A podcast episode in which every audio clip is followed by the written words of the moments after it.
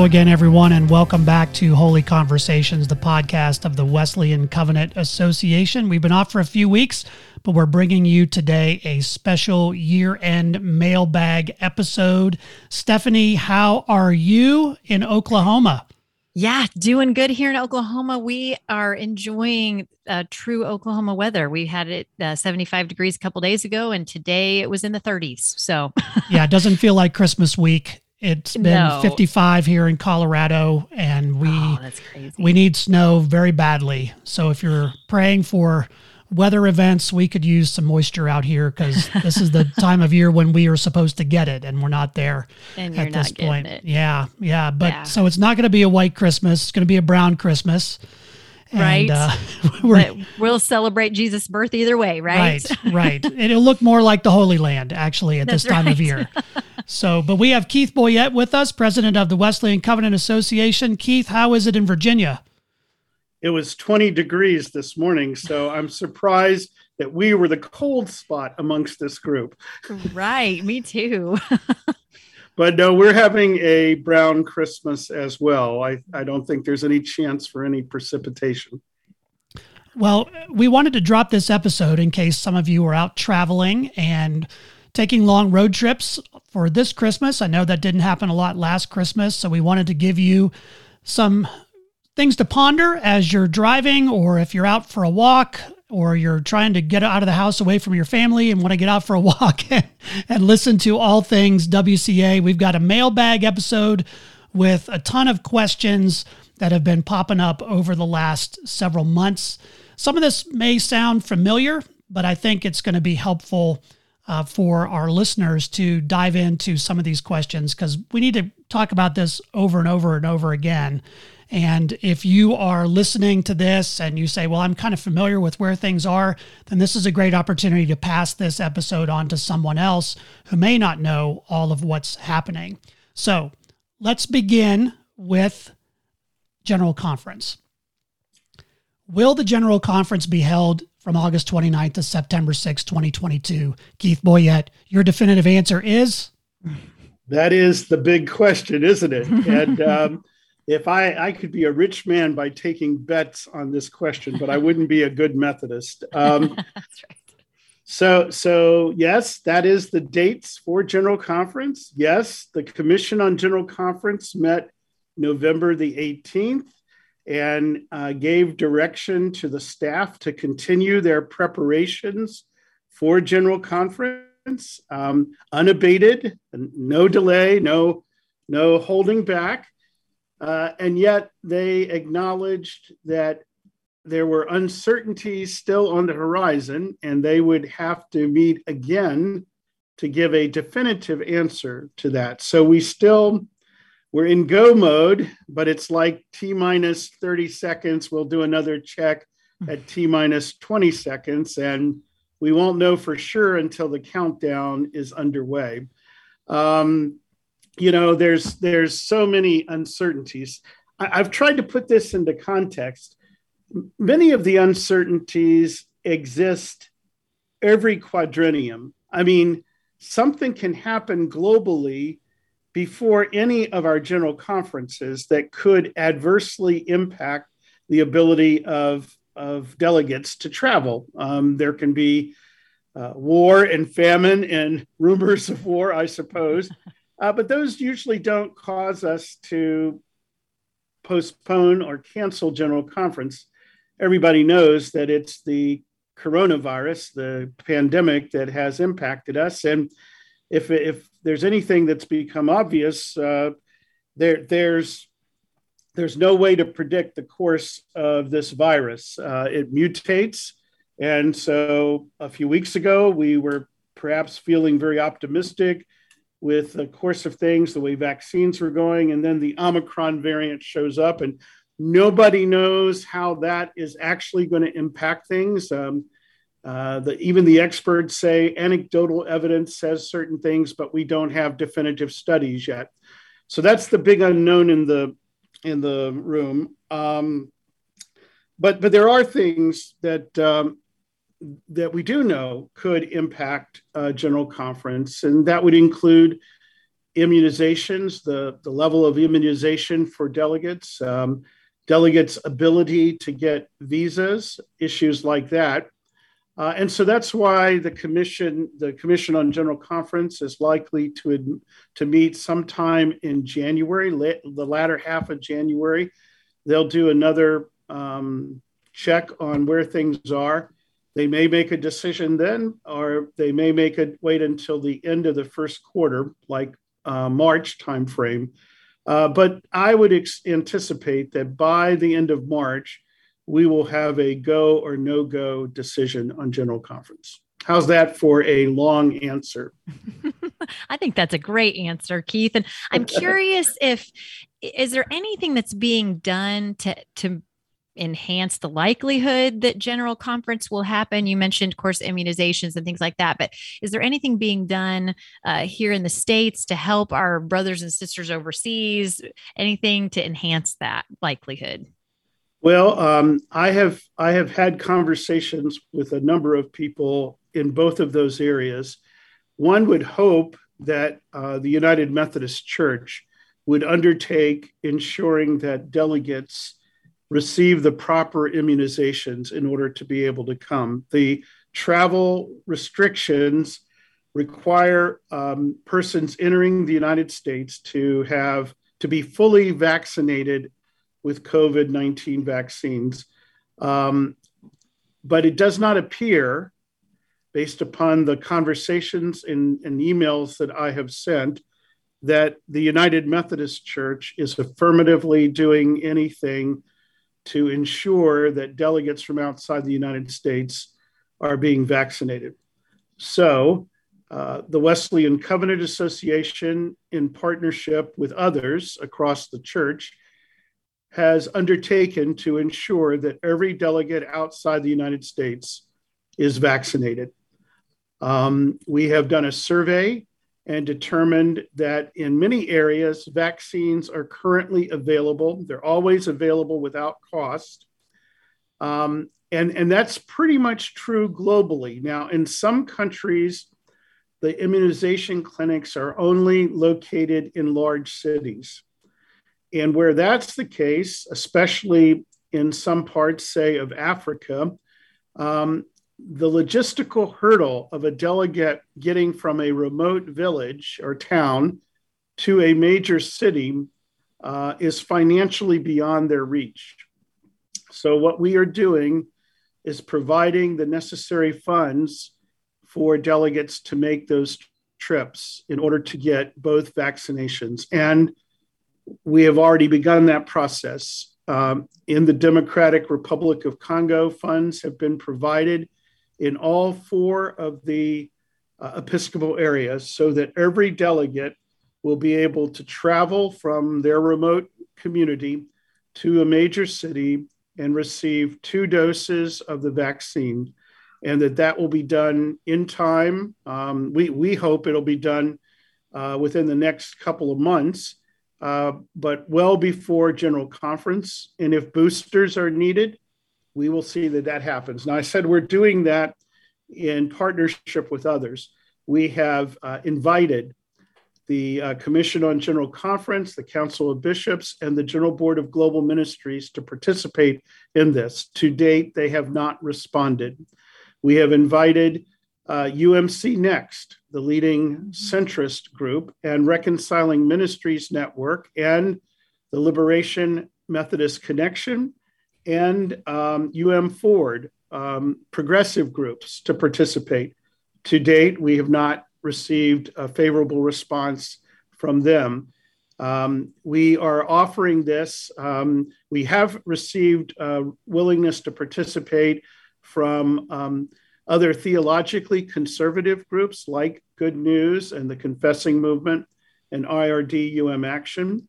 Uh, we're making these resources available to every delegate without exception, and we do not require any indication of where they might vote on any issue before general conference in order to uh, for them to be able to receive the vaccines. We see this as a, uh, a matter of essential necessity for the well being of our church. And we hope, I hope before this is over, that these other groups that I've named will step up to the table and join us in this so that it would be a, a true mark of unity. Um, so that's number one, and that's huge, I believe. Uh, number two is visas. Uh, we have uh, we've been in touch with uh, the relevant government officials who have said that they are prepared to work with the United Methodist Church, with us, uh, in ensuring that our delegates get visa interviews. The process is they apply for a visa, and then they have to have a visa interview, and then a visa is issued. Uh, and the, often the problem is that visa interviews can be hard to get. Well, uh, we've received assurances from governmental officials here in the US that they will work with us to ensure that visa interviews are made available to delegates as soon as they apply. So, with those two things, we believe that we will have addressed the major impediments to General Conference other than something un- unexpected, like a variant that shuts down the entire world. So, we need to pray hard that there will not be another variant like that. Amen to that. And I also assume that, you know, you'd be happy to receive donations for people who want to support this project as well. Correct. We will be uh, uh, releasing a story the first week of January uh, through our Outlook that will help people understand how they can make contributions toward this. Um, others who are participating in this funding will also be receiving contributions, and we'll pool our resources uh, to to fund this initiative. All right, so I'm going to put on my pessimist hat because mm-hmm. you know the definition of a pessimist is an optimist with experience. and we have lots of experience. yes. So, what happens if General Conference is not held? Well, I think that will be a very difficult time for the United Methodist Church at every level. The most common word I hear in circles around the church today is that we are stuck. And that is something that a word that is used by um, persons across the theological spectrum, uh, those who uh, want to see the church change its its teachings and its uh, way of operating, or feel stuck, as well as those who desire to uphold our historic teachings and positions. Um, we don't know whether the General Conference, the Commission on General Conference, would further postpone General Conference or cancel it. We don't know if um, if it is further postponed, whether it would be for a brief period of time or a longer period of time. So there's many uncertainties in that. Um, and and the response that would come to that to the to a postponement or cancellation in part is dependent upon what the nature of that postponement or cancellation is. You may recall that this time last year, we were in the same position. We were waiting for a decision on whether General Conference would be held in August, September of 2021. What we did as the WCA, we, we reached out to our regional leaders. We did a survey in which we asked our regional leaders to give us their counsel and guidance uh, on, on what, what should occur under various scenarios. Uh, we, we are doing the same thing this year. We want to hear from our grassroots, from our leaders in every one of the regional uh, chapters, the, the pulse, the sense of their chapters of, of what needs to occur our intention is uh, we've done contingency planning. We're ready to to move ahead. We're ready to hold the hold the course. We're not going to announce what we're going to do until that contingency occurs. It's not strategically um, uh, uh, the best strategy to to say what we would do under those scenarios. But we're prepared, and we'll be having conversations. And once we get that survey information, we'll be having conversations with the WCA Global Council, with the Transitional Leadership Council, and making a decision about whether uh, we need to move ahead in launching the Global Methodist Church. Um, there's a whole lot more that plays into that. Um, but no one wants to see this uh, stuckness elongated. None of us are prepared for that. And I believe the pressure on the church at every level is growing uh, for something to happen.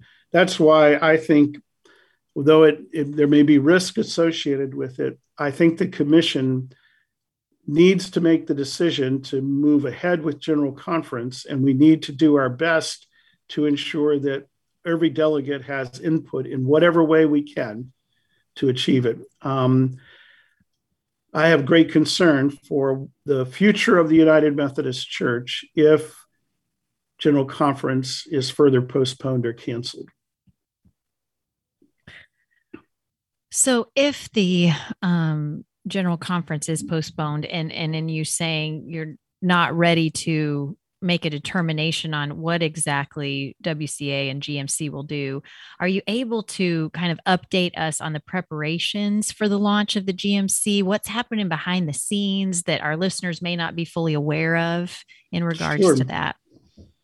Yeah. Well, the, the the legal work, all of the machinery of being able to launch the church is all ready. I mean, I've used this analogy for months that it's like you build the house and you go to closing and you're given the key and you walk in and you turn on the power the light switch next to the front door and the lights come on. We're, we're at that point. I mean we're ready for the closing and unlock the door and turn on the lights. Um, so that work is ready. That includes mundane things but not so mundane things like you know getting tax exempt status 501c3 all of that is is ready. Um, as, as most folks are aware, our Transitional Leadership Council has been meeting now for uh, over a year. I mean, it's all coming up on two years, really. Uh, and, and so the work on the Transitional Book of Doctrines and Discipline has been largely completed. Um, we are in the midst of uh, concluding conversations with Wespath on uh, a retirement plan for the Global Methodist Church, and a health insurance plan. So that is very close to being in place. Um, the uh, transitional commissions that will um, outline the ministry for the new denomination will likely be appointed in the first couple of months of 2022. So they'll be stood up and operating.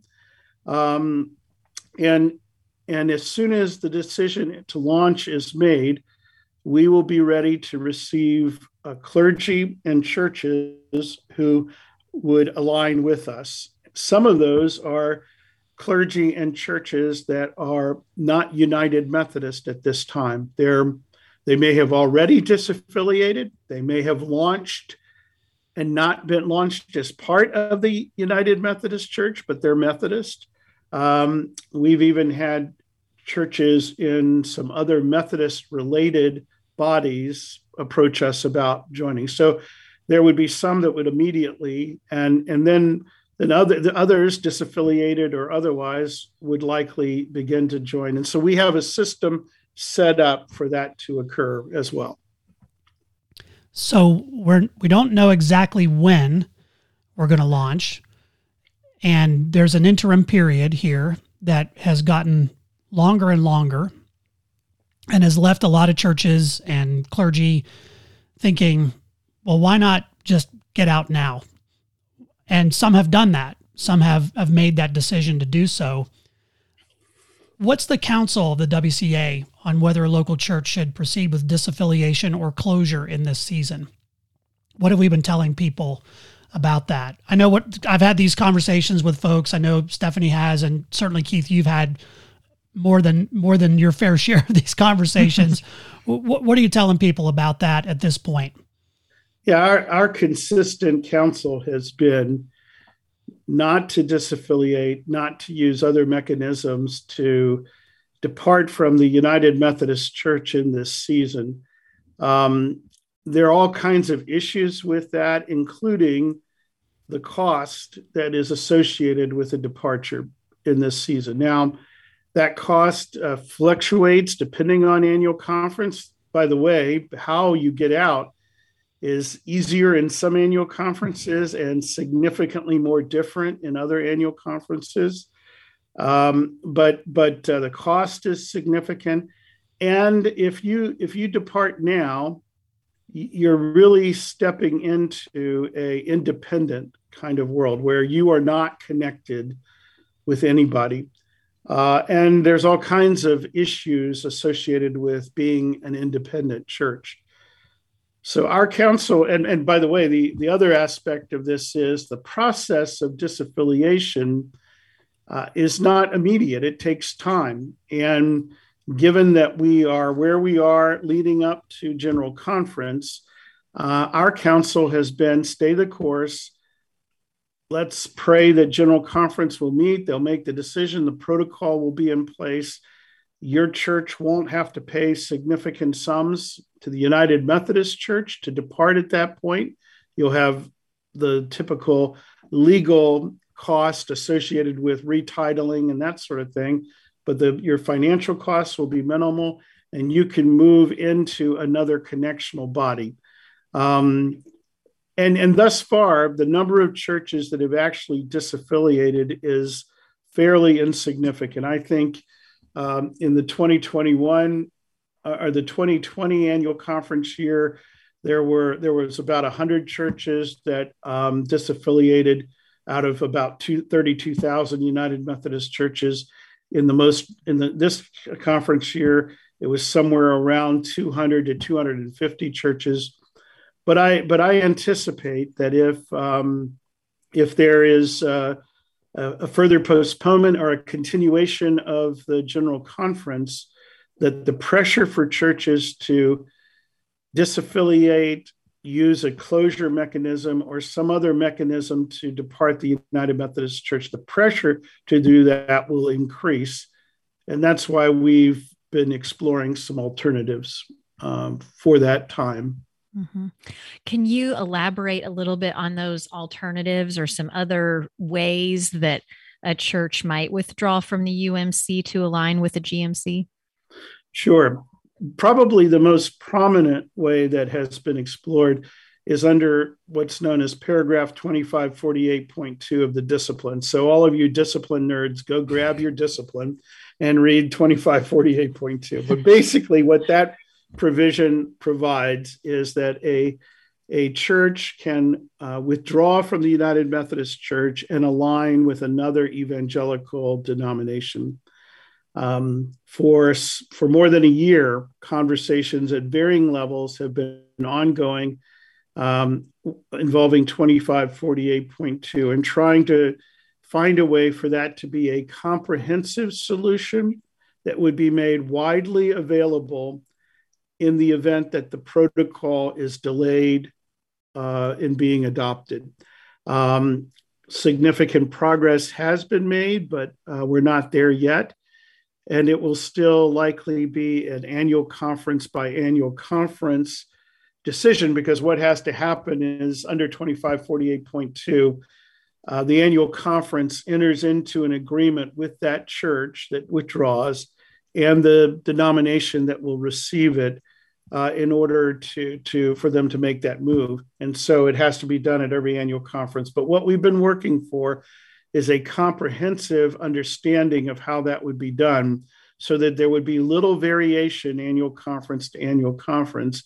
And um, we've also been exploring the, the fact that the Global Methodist Church would be that other evangelical denomination.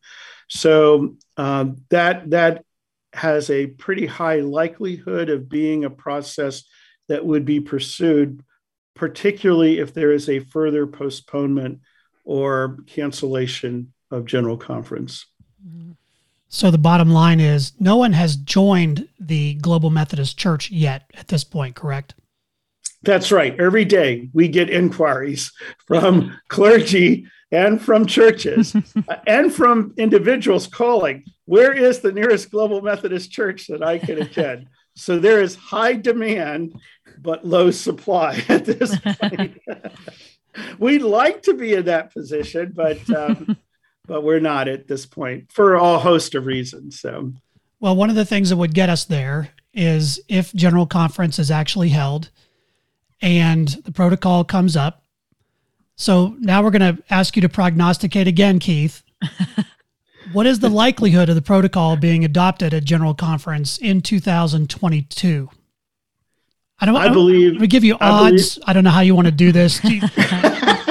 what's the line? What's well, the current line on that? I put together my fantasy general conference, and if I've chosen the right players, no, uh, seriously, um, uh, we, we I, I, personally and we are, are are optimistic about the protocol being adopted. Uh, really, little has changed, uh, but since the protocol was announced, uh, the the various um, advocacy groups across the theological spectrum unanimously endorsed the protocol. None of them have um, have changed that position. Um, they have issued uh, further statements of being in favor of the protocol. Our analysis of the delegates elected to General Conference is that uh, the votes are there um, for the adoption of the protocol. We fully expect it to be debated. We fully expect that um, delegates will propose amendments. Um, I, I, believe the protocol will be substantially adopted as it was uh, crafted and proposed. And the reality is, the church really doesn't have another alternative than adopt the protocol or face the kind of conflict and dysfunction at, that we experienced at the 2019 General Conference and the continued conflict that we are experiencing in the church even now. So you mentioned earlier that uh, what might happen if the protocol is not adopted and some other avenues that WCA is uh, is exploring and GMC is exploring. So tell us if the protocol is adopted.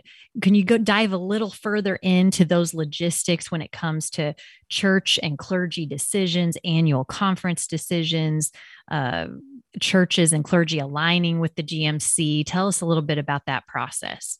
Sure. Um, I, I, expect that most people have uh, probably forgotten the process outlined in the protocol, but but uh, once the protocol is adopted, churches can immediately begin to move toward making decisions here in the United States. Outside the United States, they have to wait for their central conference to make a decision, their annual conference to make a decision, and then local churches can make a decision but here in the United States, local churches don't have to wait for an annual conference decision. So they can begin the process. And I would anticipate that uh, churches could move through that decision making process as quickly as six to eight months after the pro- uh, six to eight weeks after the protocol is adopted. Um, uh, and and they could vote and take the vote to align with the Global Methodist Church.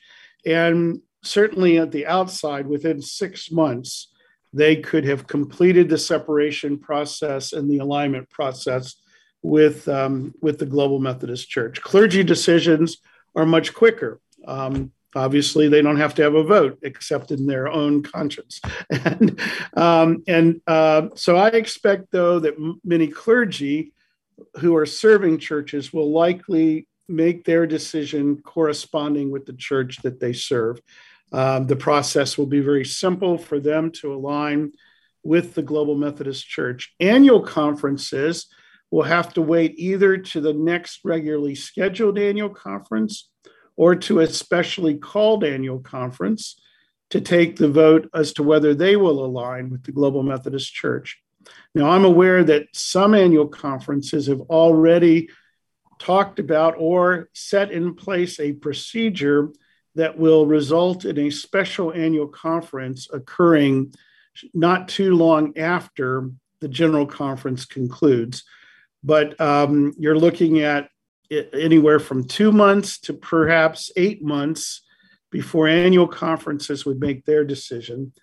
Um, then, then as, as uh, I would expect most of our listeners are aware, the uh, WCA has uh, added a, per, a, person to our staff, our vice president for uh, clergy and church relations, Angela Pleasants, who I believe was on an earlier podcast, and she has uh, is set putting in place the actual steps that a person would go through, churches and clergy, to complete their alignment with the Global Methodist Church. We want to make this as seamless as possible. Now, there'll be some churches and, and clergy that may wait longer periods of time, um, maybe even up to four years after they have the option to do this. But we expect that there'll be a significant number of churches and clergy that will want to move more quickly.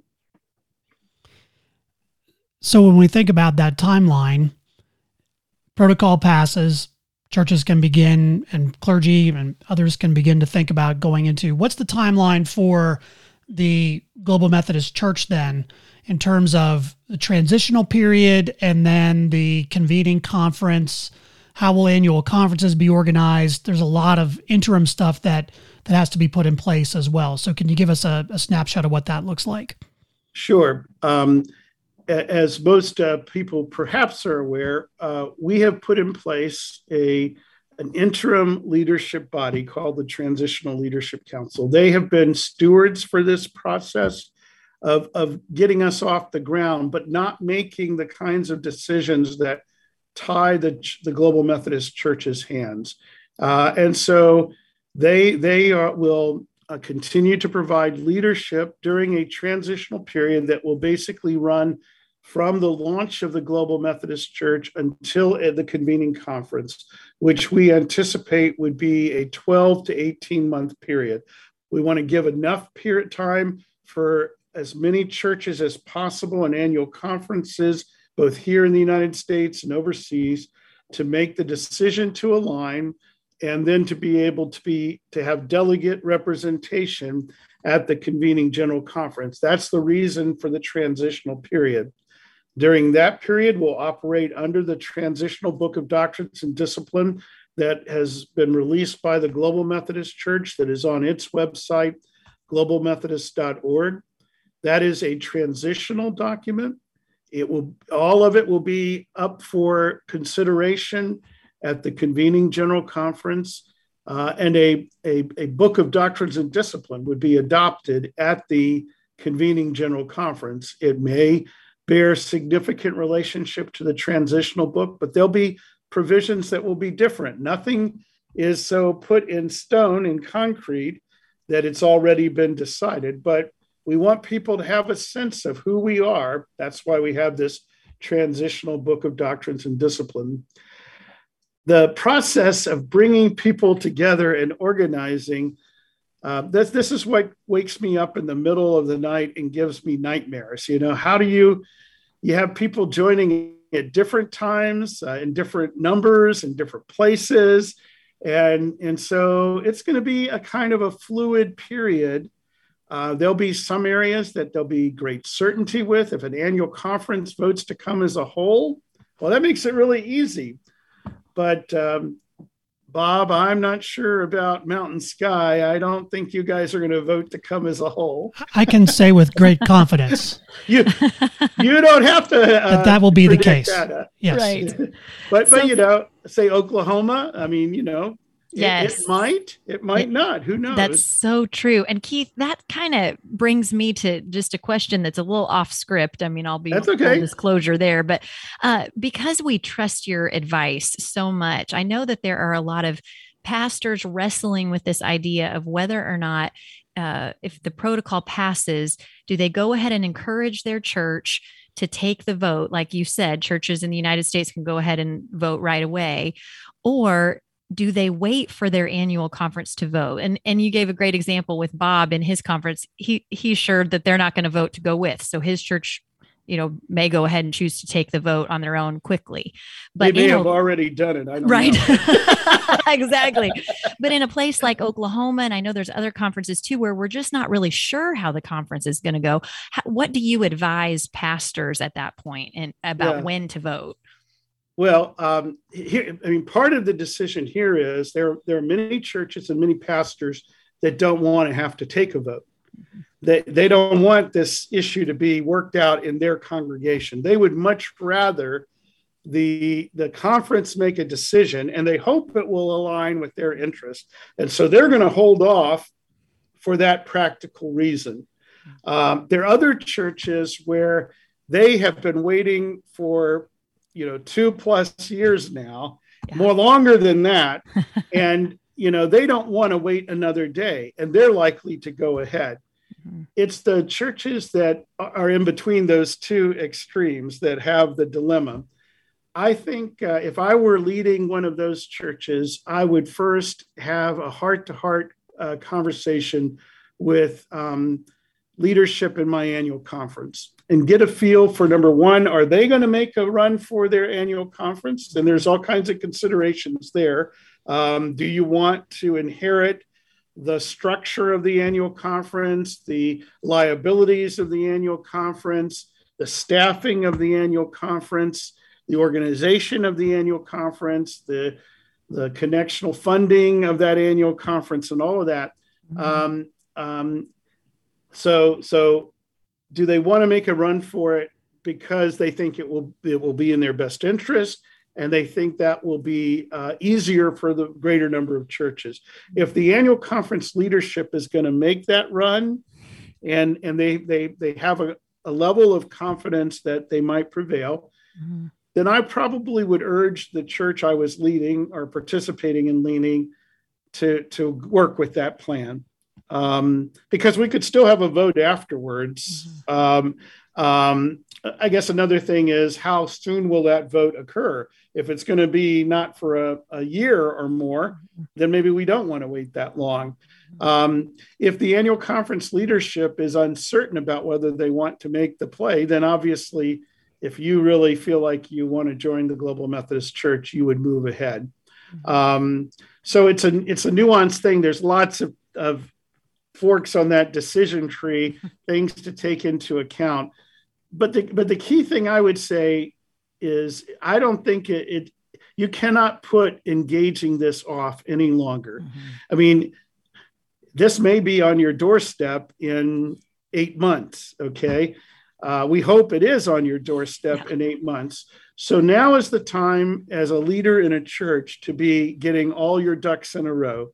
Um, and in fact, we, we're, um, uh, we have retained the services of a marketing firm and a public relations firm, and we will begin rolling out resources in the new year for use by um, local churches, by annual conferences um, to inform their, their membership of, of what is on the horizon. Mm-hmm. And uh, we, we, you know, this is the time, especially at the leadership level, lay leadership level, to begin, um, you know, to begin informing your leadership, getting them to pray about it, um, um, talking to key influences in your congregation, um, making these kinds of strategic decisions. Let me let me go back to one thing though about the organization of annual conferences. We got we took a we went off from when I talked about Bob's annual conference, and that led to some great questions, Stephanie. I should not have brought up Bob's annual conference, but but anyway, um, you know, churches like Bob's and and others, and where where the annual conference is not going to come. I mean, I can see us potentially organizing these churches into what I'll call provisional annual conferences that may change some over the course of the transitional period, um, um, we're going to have to be somewhat flexible in that period.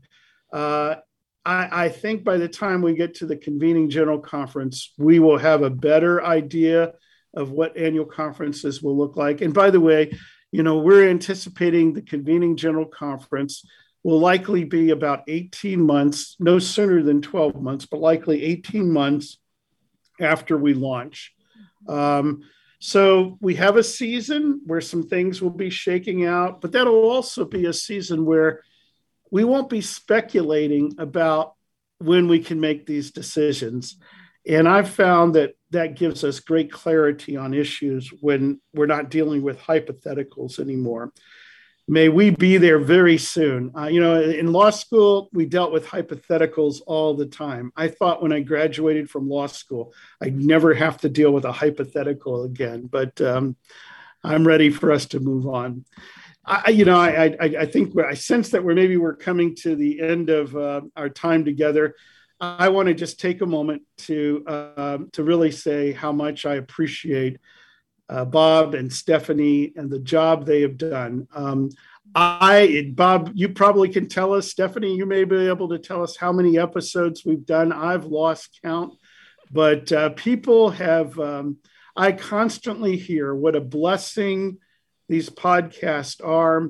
And the two of you have just done an exceptional job of asking the important questions and giving voice to people's hopes and dreams. And so, thank you for the gift you've given our movement through Holy Conversations, the podcast. Well, I, you caught me off guard because I hadn't looked it up recently, but I think I think we're over 40 episodes at this point. And last I oh checked, last I checked, we were over 51,000 downloads.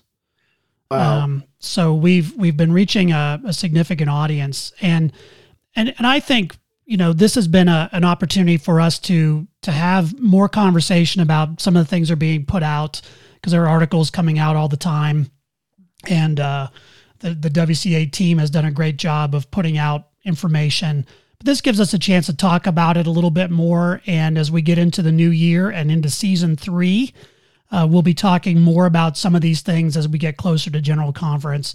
And and I wanted to respond to something you said, Keith. I think, you know, for local churches, particularly in our context where we know where the annual conference is going to go or not go, I, I still think it's important for you to not make assumptions. And what we've done at our church is to create a task force of laity from different perspectives and said to them, you know, we want to have a series of town hall meetings where we're giving people all the information they need to think about so that when and if the vote comes, th- there will be an opportunity for people to say, I made an informed decision. So I've really tried to work hard at that and not push my congregation one way or another. And to say, we really want to make sure you are fully informed and you're not being manipulated in this process. So if you're interested in learning more about that, feel free to email us at the at the uh, podcast, podcast at wesleyancovenant.org. I'd be happy to share with you some of the stuff that we've done. And I know there are other churches that were working on this. We were well down the road on that in 2020 before COVID hit, even to the point at which we were going to have one of my progressive friends come so that we could do not a debate, but really to talk about what our vision of the future looked like and I, I, think that could be a really fruitful conversation for people to have in the midst of this. So yeah, you can't you can't ignore what's on your doorstep because there are good things that could come to your doorstep and other things that might come in a flaming paper bag. You never know. So you got to be mindful of all those things and be prepared for for what's coming up next. Any last words, Keith, for for us or Stephanie before we wrap? Well, of course, I'd like to just uh, wish our audience uh, a very Merry Christmas and Happy New Year. This will drop sometime in this season of, of mm-hmm. uh, Christmas and New Year's.